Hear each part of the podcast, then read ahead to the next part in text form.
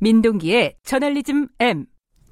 네, 저널리즘 M. 오늘은 어떤 기사를 가지고 좀 얘기를 나눠볼까요?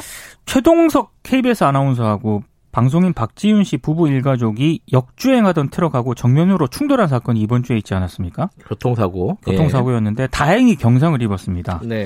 근데 지금 뭐 경찰 발표를 보면 음주 역주행 차량에 의한 충돌 사고였다 이렇게 발표를 했는데요. 네. 엄청나게 기사가 쏟아졌거든요.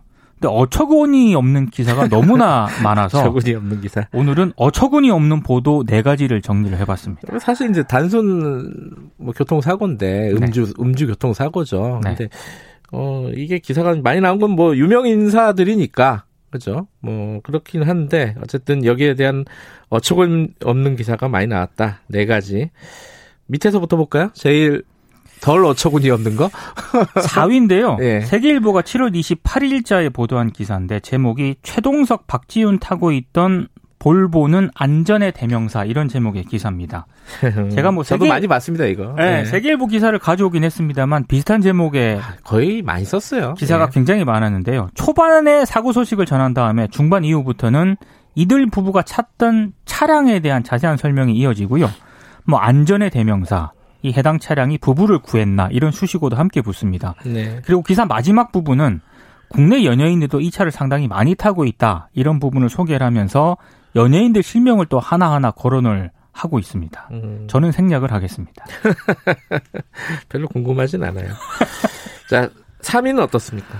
더 팩트라는 매체에서 7월 29일자에 보도한 기사인데요. 네. 최동석 박지윤 중상 막아준 해당 차량이 예. 중국차 인식을 날릴 기회가 될까 이런 제목의 기사인데요. 사실 이 해당 차량은 메이드 바이 스웨덴으로 많이 알려져 있는 볼보가 스웨덴 회사 아닌가요? 저도 그렇게 알고 예. 있었는데 중국의 지리 자동차가 2010년에 승용차 부분 지분을 100% 인수를 했다고 합니다. 아. 그래서 이게 국제사회에서는 중국 회사라는 그런 이미지가 많이 새겨졌다고 하는데 네. 더 팩트라는 매체는 어, 이번 사고를 통해서 중국 이미지가 좀 개선될 수 있다. 또 이런 취지의 기사를 썼거든요. 음. 이게 뭐가 문제인지도 모르겠고 이게 중요한지도 잘 모르겠습니다만 뭐 기자 기자가 그렇게 되고 싶은 모양이죠. 네, 자, 교통사고 기사인데 예, 자동차 광고 기사를 사실상 쓰는 게 이게 온당한지는 좀 모르겠습니다. 예. 이게 이제 이게 어 교통사고의 그 특정 회사 차량의 안전성 이런 게 얽히면서 기사가 그쪽으로 좀 많이 옮겨갔어요. 그래서 광고형 기사가 돼버리는 결과적으로 네. 2위도 비슷한 건가요? 중앙일보 7월 28일자 기사인데요. 네. 종이차처럼 구겨졌는데 해당 차량이 박지윤 최동숙 부부 살렸다 이런 제목의 음. 기사인데 여러 가지 기사 구성은 비슷한데요. 이 기사의 핵심 포인트는 사진입니다. 네. 왜냐하면 그 해당 차량 볼보 차량하고요 네. 웃는 얼굴에 이 최동석 그 박지윤 부부의 사진이 함께 실렸거든요. 네. 그러니까 이 사진만 보면은 마치 두 사람이 해당 차량 모델로 음. 착각하게 만드는 그런 기사입니다. 뜻밖의 모델이군요. 이게 경상이긴 하지만 교통사고가 났는데 네. 예. 이런 사진을 써도 되는 건지 의문입니다. 1위는 뭡니까?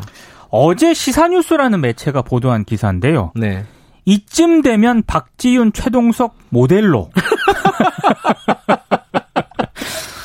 네. 아, 이건 또 뭐죠? 그러니까 어. 신형 모델이 나왔는데 예. 사전 계약 천대 돌파 신기록을 세웠다 이런 기사거든요. 예. 근데 이 기사는 구성이 약간 다릅니다. 신형 자동차에 대한 자세한 소개를 한 다음에 음. 사고 소식은 후반부에 배치를 하는데 네. 뭐 이렇게 쓰면은 사실상 이 두 부부를 모델로 기용을 하라라는 그런 취지 아니겠습니까? 그러니까 최동석 박지훈이라는 키워드로 포털에서 검색을 하게 되면은요 네. 사고 기사보다 자동차 소개 기사가 더 많이 나옵니다. 네. 심지어 차량 가격을 소개하는 그런 기사도 있거든요. 음. 근데 이 기사를 보니까 경쟁 모델 있지 않습니까? 네. 이 경쟁 모델의 차량 가격까지 소개를 해서 비교를 할 수 있도록 해놨더라고요. 볼보가 평소에 기자들 관리를 잘하나? 외제차들이 평소에 기사를 관리를 굉장히 잘하는 것 같은데 예. 어디 가서 기자라고 얘기하기가 참 부끄럽습니다. 한 가지 참고로 최동석 아나운서는 그 모델을 할 수가 없습니다. 그렇습니다. KBS 아나운서이기 때문에. KBS 직원입니다. 네. 예. 예. 여기까지 듣겠습니다. 고맙습니다. 고맙습니다. 일주일 동안 고생하셨어요. 고발뉴스 민동기 기자였고요. 지금 시각은 7시 37분입니다.